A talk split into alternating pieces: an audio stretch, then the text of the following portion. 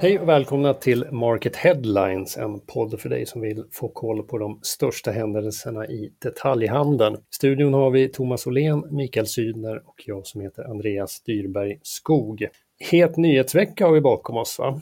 Ja, det kan man säga. En stor dominerande nyhet i veckan. Fem av de tio mest lästa artiklarna på market.se handlar om storaffären som eh, offentliggjordes på alla hjärtans dag blev ju dagen då Sverige vinkade adjö till Mediamarkt. Inget lyckligt slut på den kärlekshistorien som pågått sedan 2006.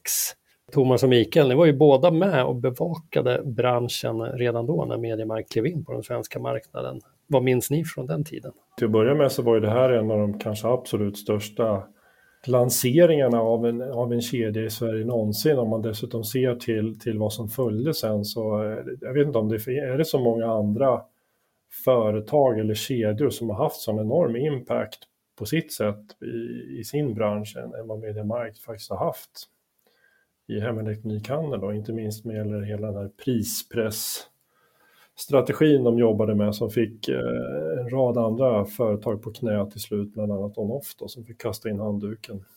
Det hände ju så otroligt mycket. Det var ju liksom lite av en, en fest för oss i media att skriva om allt som skedde. Det var ju kampanjer som var tydligt riktade mot konkurrenterna som undvik gigantiska priser och jag tror Eleganten i sin tur började stämma Mediamarkt för falsk marknadsföring och att de inte alls var billigast. Och de rev ner skyltar för varann och det var otillåten affischering. Det blev, det blev nästan lite löjligt ett tag.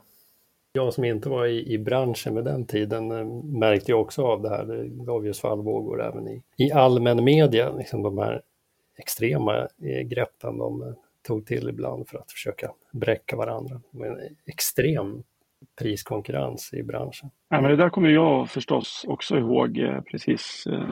Det är nästan så jag kan stjäla dina ord där Mikael kring kriget mellan i första hand då Mediamarkt och Elgiganten och sen att expert och före det on-off liksom tvingades ge upp. Då. Men eh, väl så spännande tycker jag var de ekonomiska granskningar som vi initierade ett eller två år efter Mediamarksentré i Sverige där vi snabbt kunde konstatera hur mycket den här kedjan blödde i sina dotterbolag. Alla varuhus var ju egna dotterbolag på den tiden där handlaren ägde ungefär 10% eller knappt 10 procent och tyskarna resten av aktierna. Så det var ju oerhört spännande varje år att liksom följa upp den ekonomiska utvecklingen för Mediamarkt. Och där hade vi väl någon slutnota för inte så jättelänge sedan Andreas på x antal miljarder. Var det 4,5 ja. miljarder någonting? Va? Ja, 4,6 miljarder ansamlade förlust. Precis. Sista kartläggningen vi kunde göra med samtliga butiksbolag där, det var ju räkenskapsåret som slutade 2021-09. Mm. Ännu då, eh, när de alltså hade varit i Sverige i 15 år, så gick ju samtliga varuhus med förlust. Man kan ju säga att den där affärsmodellen du beskrev där Thomas, den funkade ju inte alls här i Sverige i alla fall. Ehm, och man kan ju säga också att den här, hela den här prispressen de kom hit och, och startade mer eller mindre, det var ju även det som på något vis eh, tog knäcken på dem själva. Precis. I tisdags, alltså på alla hjärtans dag, så blev affären klar mellan Power och Mediamarkt. Men det, det var ju en nyhet som vi på Market avslöjade redan 2017, men då sprack ju uppgörelsen i sista stund. Mikael, du var i alla fall inblandad i arbetet med den artikeln vet jag. Det var ju lite kul att vi nu fick sätta rubriken Mediamarkt lämnar Sverige för andra gången.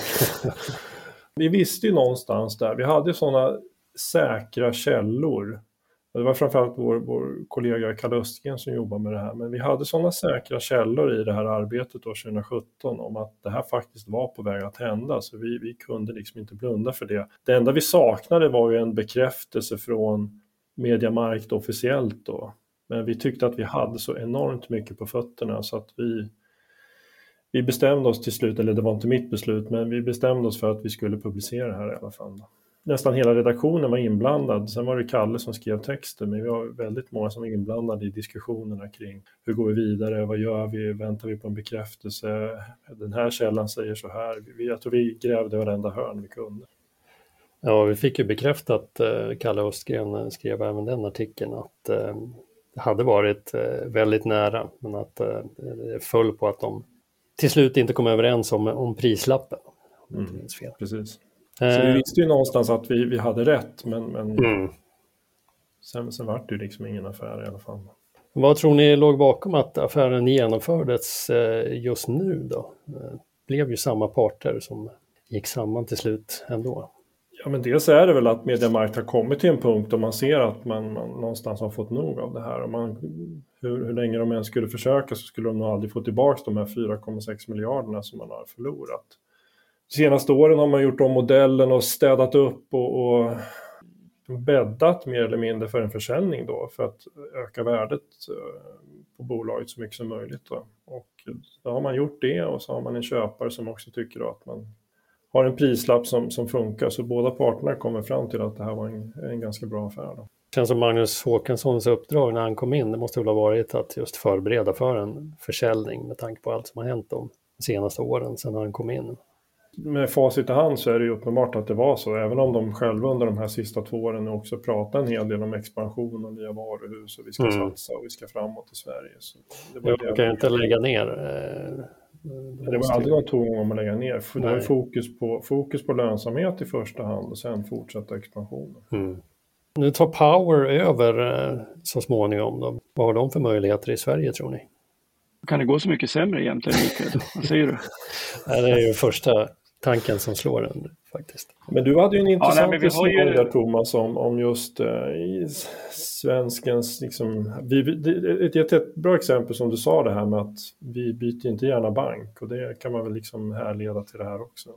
Nej men alltså svenskarna är ju otroligt trögrörliga. Vad har eh, de fyra storbankerna? Har de fortfarande 95 procent liksom av marknaden? Och, och det var ju väldigt, tog ju väldigt lång tid innan det hände någonting i dagligvaruhandeln som jag mest har jobbat med under ett antal år här nu innan liksom Lidl och eh, Willys tog en mycket större position och ICA började tappa marknadsandelar. Så att svenskarna är ju enormt trögrörliga. Sen är inte jag helt säker på att det är så himla lätt att köpa ett annat bolag eller ett bestånd. Man kan se när Coop köpte hela Nettos verksamhet i Sverige då med 162 butiker. Hur många är kvar nu?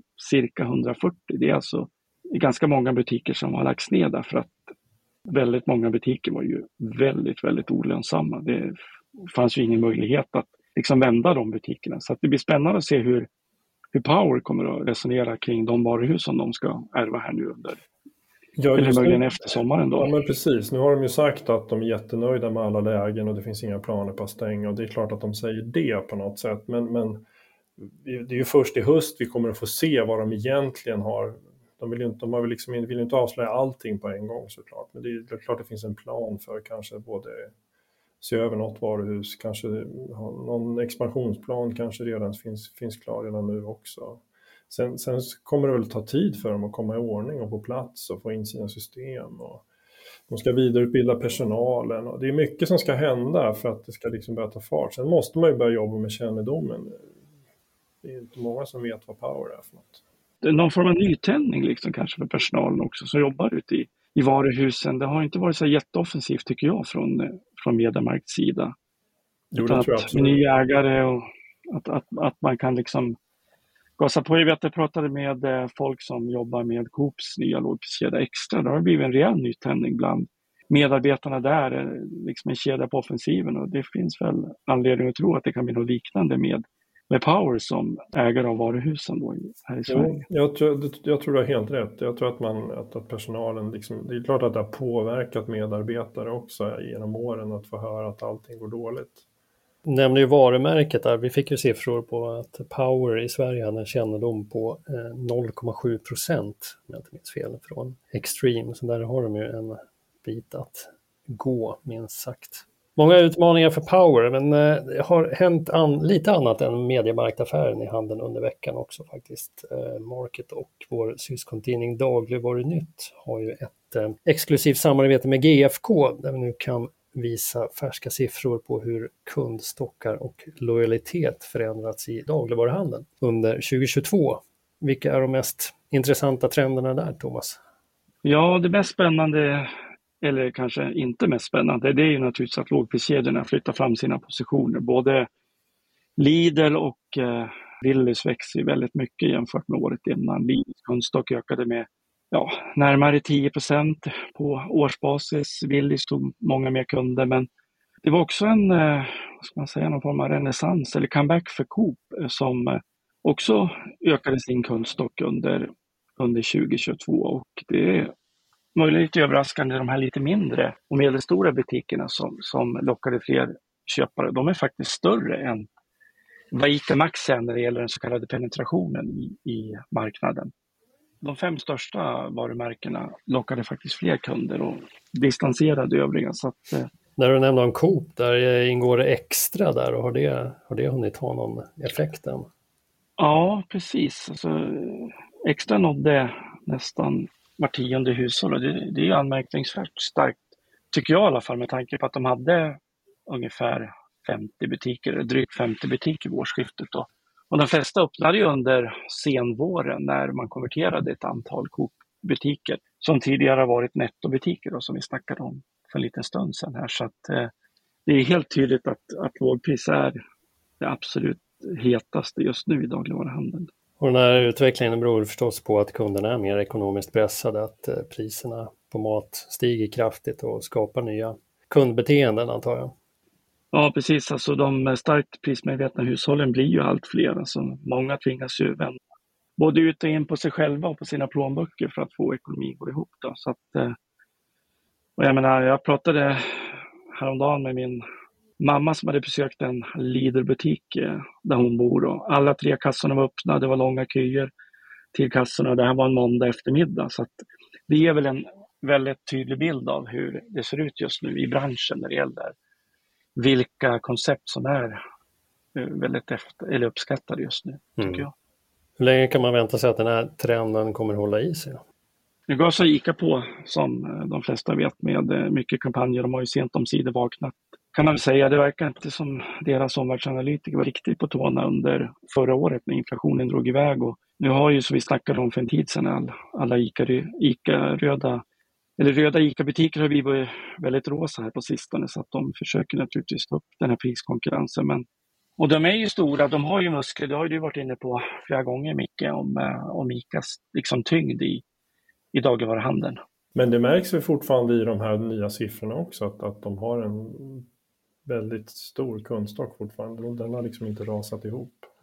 Nej, alltså de har ju försvarat sin position. Alltså ICA har ju en helt enorm, unik position i dagligvaruhandeln och finns i 286 av 290 kommuner och når liksom nästan varenda svensk, då, nästan varje hushåll. Så det är svårt för andra att, att utmana ICA på det sättet. Men, eh, och det är svårt för ICA tror jag att växa så mycket, men jag vet inte vad ni tror, men det är nästan omöjligt. Det är lite lätt att man tappar bort den där bilden av ICA som fortfarande är väldigt dominant inom svensk dagligvaruhandel. Det pratas väldigt mycket om lågprisaktörerna och Lidl och Willys som, som öser på och ökar. Men, men det ska mycket till för att det ska påverka hela marknaden på det sättet med tanke på hur, hur stora ICA är. Det får man göra klart för sig att om något eller två år kanske ekonomin förhoppningsvis ser mycket bättre ut både för landet och för eh, hushållen och då kan det ju rimligen vara helt andra preferenser än lågpris utan då kan ju kedjor som eh, med lite finare erbjudanden om man uttrycker sig så som ICA Kvantum och Hemköp eh, bli mer attraktiva igen för konsumenterna mm. rimligen. Jag funderar om man kan dra någon parallell till e-handelns utveckling under pandemin som ju fick ett väldigt uppsving. Nu har det fallit tillbaka lite men ändå inte till samma nivåer som innan pandemin. Liksom här när vi nu ser ett förändrat kundbeteende i dagligvaruhandeln. Det är många som kanske testar att handla lågpris för första gången, upptäcker att det inte är så dumt kanske. Kanske fortsätter med det även när tiderna är bättre så att säga. Men eh, ändå går tillbaka en del till sina gamla vanor och kanske prioriterar bekvämligheten lite mer än klippjakten och besöka flera butiker när de handlar. Men samtidigt tror jag att eh, många kommer nog stanna kvar i, hos de här lågprisprofilerade koncepten när man ser prisskillnaden mellan dem och varför ska jag betala liksom 30 spänn för bananer när eh, till exempel Lidl tar 18 kronor. Det kan ju vara svårt att motivera sig själv att betala kanske så pass mycket mer, även om utrymmet finns ekonomiskt, privatekonomiskt. Verkligen. Alla siffror från GFK hittar ni på market.se och dagligvarunytt.se för den delen.